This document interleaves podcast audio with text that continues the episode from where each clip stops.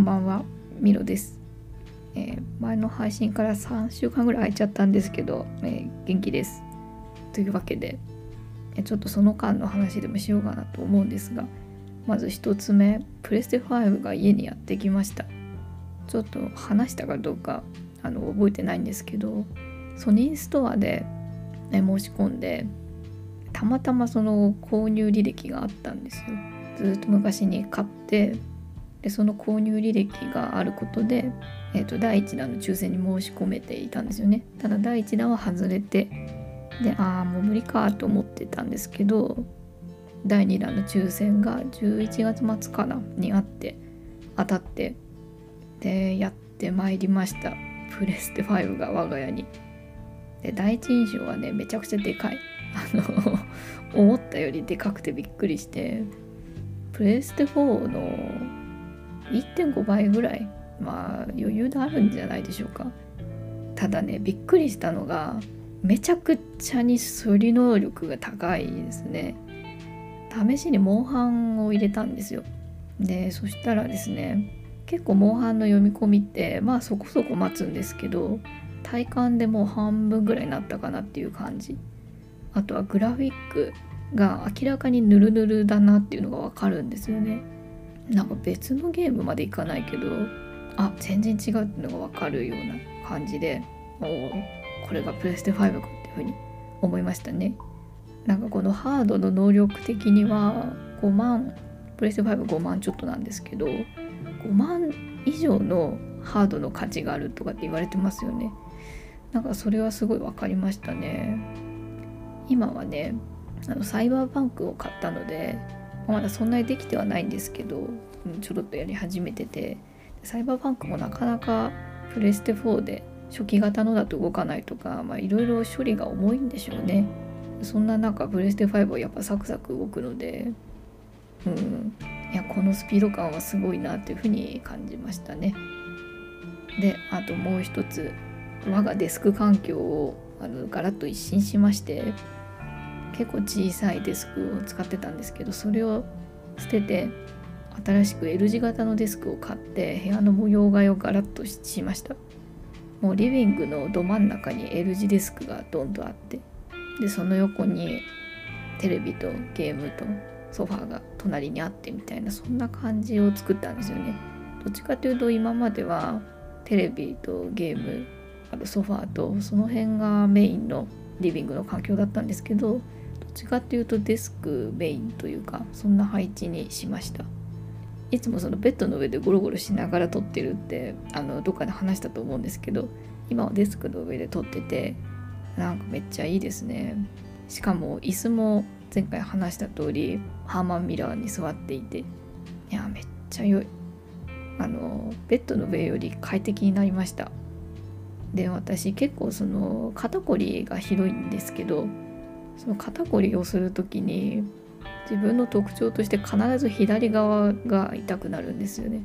でもうその前使ってたデスクとチェアだとまあ本当に安いものを使ってたのでもう朝から左肩が死んでるみたいなこうデスクに着席して30分でも肩限界です死にますみたいななんかもうそんな過激な肩の痛さをしてたんですよ最近。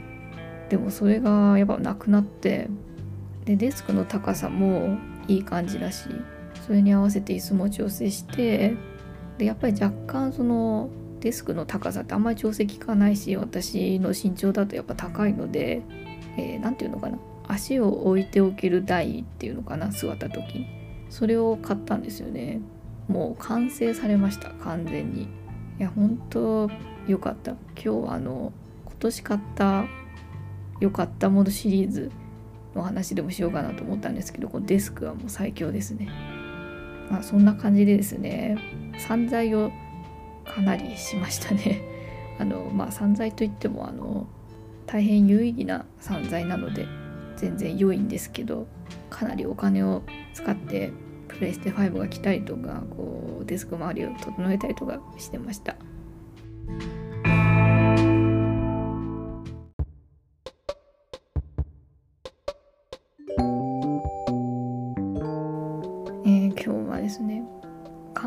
かったもの2020をあのつらつらと話そうかなと思うんですけどまず良、えー、かったもの一つ挙げるとヤクルトですね。今ヤクルトレディさんに週1ぐらいで持ってきてもらっててで私はですね普通のヤクルトとあとミルミルを頼んでいるんですけど特にヤクルトの方がめちゃくちゃ良くて何がそんなに良かったかっていうとあの私のひどいアレルギー性鼻炎が収まってきたんですよね飲み始めてから。本当にひどくてあの通年性のアレルギーというかあの花粉も持ってるしハウスダストとかも持っていて種類で言うと多分十何種類って引っかかるような感じなんですよ。なんで結構いつでも苦しんでたんですよ。ひどい日はもう一日中鼻水が止まらないみたいな。ずっと鼻かんでて一日終わるみたいな時もあるんですよね。でもそれが本当になくなってアレルギー性の鼻炎薬も全然飲まないし寝る時に鼻づまりがひどかったからブリーズライトをつけてたんですけどそれももうほとんどしなくなりましたね。でヤクルトって小腸に効く乳酸菌が入ってるって言われててで多分小腸って免疫を司るとかなんかそんな臓器なんでしょうね。その第二の脳とかって言われるのは多分小腸とか大腸。うん。なんでしょうけどなんかそこに効いてるんじゃないですかね。今のとこ毎日飲んでて、うん、いい感じだからこれは続けていこうかなと思ってます。で、えー、次、えー、YS ラボさんのアレルギー対応リップってやつですね。YS ラボさんってあの買うまで本当に知らなかった会社さんなんですけどアレルギー対応の化粧品とかを作っているような会社さんで。で私ねあの唇だけ無駄に弱いんですよ。だから世の中で出回ってるリップのほとんどがダメですぐ顔向けしちゃうんですよね。それが結構ひどくて。海外系のやつはもう全然ダメで一日つけてたらもう相当皮ムケムケのムケですね。っていう感じでひどいんですよね。で今は結構我慢して使ってるんですよねアレルギー物質がそんなに入ってないよっていうリップを使って皮むけすごいしちゃうんだけどそれがマシなものをこう使ってたんですよでもやっぱり気になっちゃってなんかちゃんと探そうと思って検索をめっちゃしてたんですけどその時に広告で引っかかってきたのがあのこの YS ラボさんのリップだったんですよね。でまあこれって金属アレルギー対応リップっていう風に言われていたんですけど、まあ、ただそのいろんな何て言うのかな化学物質みたいなものを徹底的に結構排除してくれててであの全く荒れないわけじゃないんだけどめちゃくちゃマシになりましたね。で色づきもすごい濃いわけじゃないけど色付きリップよりも全然ちゃんと口紅っていう感じだしあのこれは1本買ってよかったのでもう1本別の色を買ったりとかしましたね。金額もすごい高いわけじゃなくて2000円ぐらいだったかな。うんこれは出会えてよかったですね。あのちなみに本当にそのメンソレータムのリップでさえ荒れちゃうんですよね。だからワセリンを塗るか逆にねメンタームが大丈夫とかなんか変な感じなんですよね私の唇。そうそう。だから荒れやすい方こういうのを使ってみるのいいと思いますね。で、えー、あとはですねやっぱ今年はさっきも話した通りデスクとかあと仕事道具を新調するというか、ね、そんなことをしてたなと思っててえまず MacBook Pro を買ったでしょ？無印 MacBook があまりにも限界が来てたので MacBook Pro を買ってであとは、えワイドモニターを買ってモニターアームを買って作業効率がめちゃくちゃアップしましたね。あとガジェット類は、まあ、今これ喋ってる RODE の、え Microphones っていうマイク買ったでしょ？あと Beats の Studio3 Wireless っていうヘッドホンも買いましたね。 Beats のヘッドホンはアップルとの互換性がいいとかまあいろいろあるんだけどやっぱデザインがかっこいいから触りたくなっちゃうみたいなタイプの製品ですね。であと、えー、DJI ポケット2も買ったでしょ？この辺はこう今まで買ったことないようなガジェット類っていうかうんだったのでなんか新たな目新しいものに出会えたなっていうのがすごい嬉しかったですね。あとはねなんといってもねいろんなアーティストの生配信を見れたことは嬉しかったかな。配信ライブですね。まず嵐はアラフェス見てからめちゃくちゃハマってしまったしあと今年は星野源さんの10周年のライブでしょあとゴールデンボンバーの配信も見たし女王蜂も見たし藤井風さんも見たなんかその辺の、うん、配信があることで逆に私は距離が近づいたなっていうふうに思いましたね。この文化は本当に根付いてほしいなと切に願っていますね。あとねあのめちゃくちゃ余談なんだけどアラフェスを見た時に、まあ、職業柄ねあのその配信は普通いろんなプラットフォームを使うんだけど他のアーティストだと。でもジャニーズが持ってたんですよね配信のプラットフォームを。であのコロナになってから急にねそのプラットフォームを作ったのかっていうふうに私は思ってたんだけどこの前あの「ニュースゼロで松潤と櫻井君の対談があったんですよね。その時に最後のライブは、えー、配信をしようっていうふうに決めていてで前から準備をしてたって言ってたんですよ。ああなるほどなと思ってああそうやって昔からあの前からちゃんと考えてあったからちゃんとインフラに強いあの配信プラットフォームをジャニーズが用意できたんだっていうふうに私は腹落ちしたんですよ。っていうすごいしょうもないねあの業界人ならではの心配事っていうか心配事じゃないんだけどなんか気になるポイントがね一つ解消できたなって昨日思ったんですよ。うんまあそんな感じです。というわけで今年もねいい買い物ができて本当に良かったですね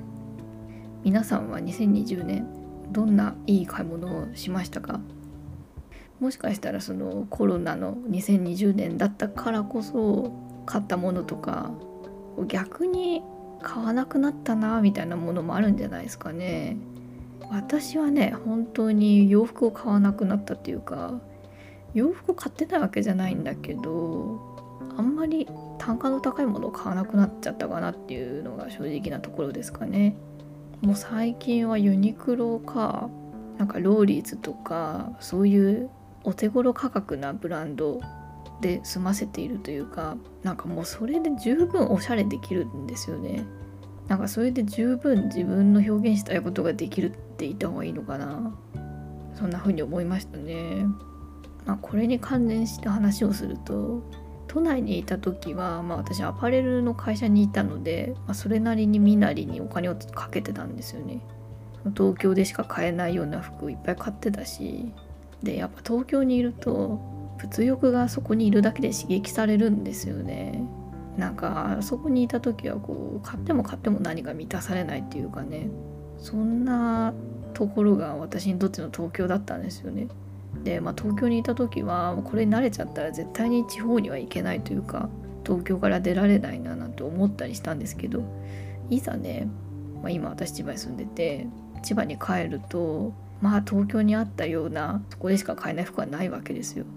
でもねもうこれで何の問題もなかったんですよね。むしろすごい無駄な物欲が落ち着いてそれで満足感もあってすごいこう自分が自然に帰るっていうか何ていうか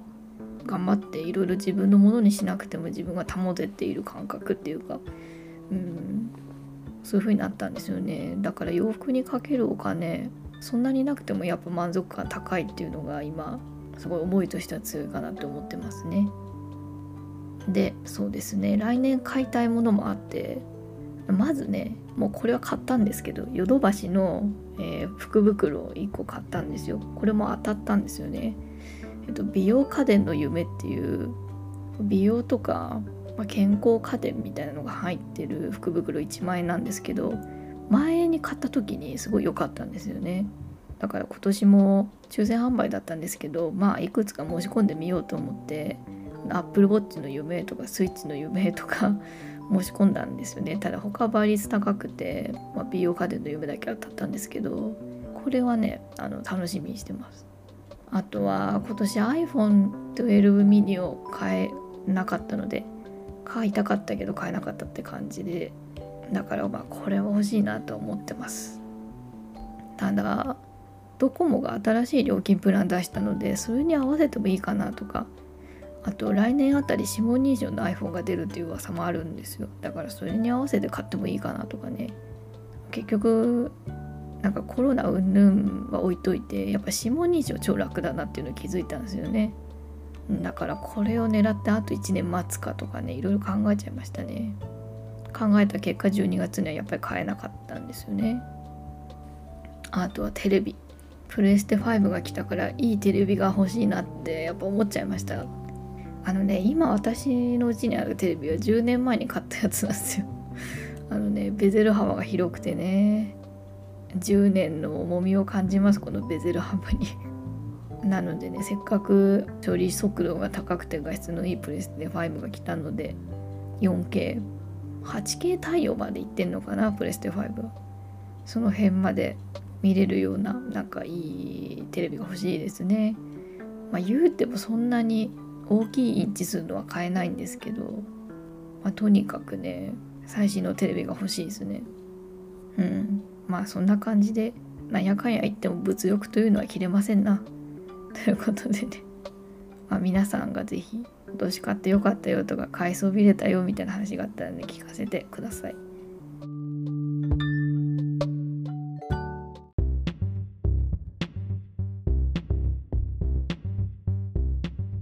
はい。じゃあそんな感じで、えー、買ってよかったもの2020の話を、えー、中心にしました。まあ今年はね本当にコロナ一色っていうかそれに翻弄された方もいっぱいいらっしゃっただろうしあの私でさえねあの別に仕事とかも影響ないし生活パターンもまあ過激なインドア派なのでそんなに影響はなかったといえばなかったんですけどやっぱりそれでもおかしくなっていくんですよね。ニュースを見れば悲観的なニュースばっかりだしね。なんかネットも揉めてるしさそんな中で自分を保つっていうのはなかなか難しかった2020年だったのではないかと思いますね、まあ、そんな中でいろんなことに気づいた方もいるだろうし私のいる場所はここじゃないとかそういうふうに思った方もいっぱいいらっしゃるんじゃないかなと思いますでもきっとそういう気持ちはあながち間違ってないと思うんですよね。まあ、人間といってもですねやっぱ動物なので何か直感的にやばいって思ったものはやっぱやばかったりするんですよね。まあ、なので来年は平穏に過ごしたいなって思っている方もいっぱいいらっしゃるかもしれないですけど平穏に過ごすために何かチャレンジをせねばと思ってる方もいらっしゃるだろうしすごいねこうそういう方を応援したいなっていう気持ちでいっぱいでございます。そうですね私にとって2020年はこのポッドキャストを始めたのもちょうど緊急事態宣言ぐらいの時だったと思いますねゴールデンウィーク中に撮ってたのを思い出しましたそうですねまあなんか私も私でやっぱ自分の仕事に対する疑問とか自分の健康もそうだし漠然と不安に思ってることとかなんかそういうのをこう意識レベルに引き上げたっていうかねすごい曖昧にしてたものをちょっと浮き彫りにしたかなっていうような年だったかなと思いますね。まあ、なので産業カウンセラーの養成講座に通ってちょっと新しいことにチャレンジしたりとかそういうところができた年だったかなと思いますね。あとね自分でも意外だったのがアナログなものにちょっと愛着が湧いてきたかなっていうかあの今までやっぱデジタルの世界、まあ、インターネットの中の世界っていうかそれがこう自分を支えてたし自分のある意味中心的なものだったと言っても過言ではないんですけどなんか物質としてあるものが何て言うのかな愛おしいじゃないけどいいなって思えたりしましたね。あの例えばすごい小さいことなんだけど手書きをするとかノートに何か書くとか実際に手を動かして何かするって良いなっていうのを改めて感じたんですよね。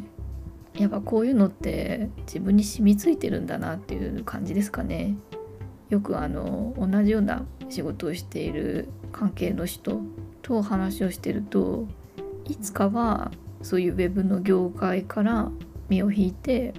何かこうものづくりをしたいとか農業したいとかそういうのを聞く機会が多かったんですけど私はあんまりそれに賛同しないというかピンときてなかった思いをずっと抱えてたんですけどなんか今年はそれが分かるなっていうような気持ちになりましたね。なんかもっと人が昔から大切にしてたものっていうかそういうものにもう一回思いを馳せる感じ。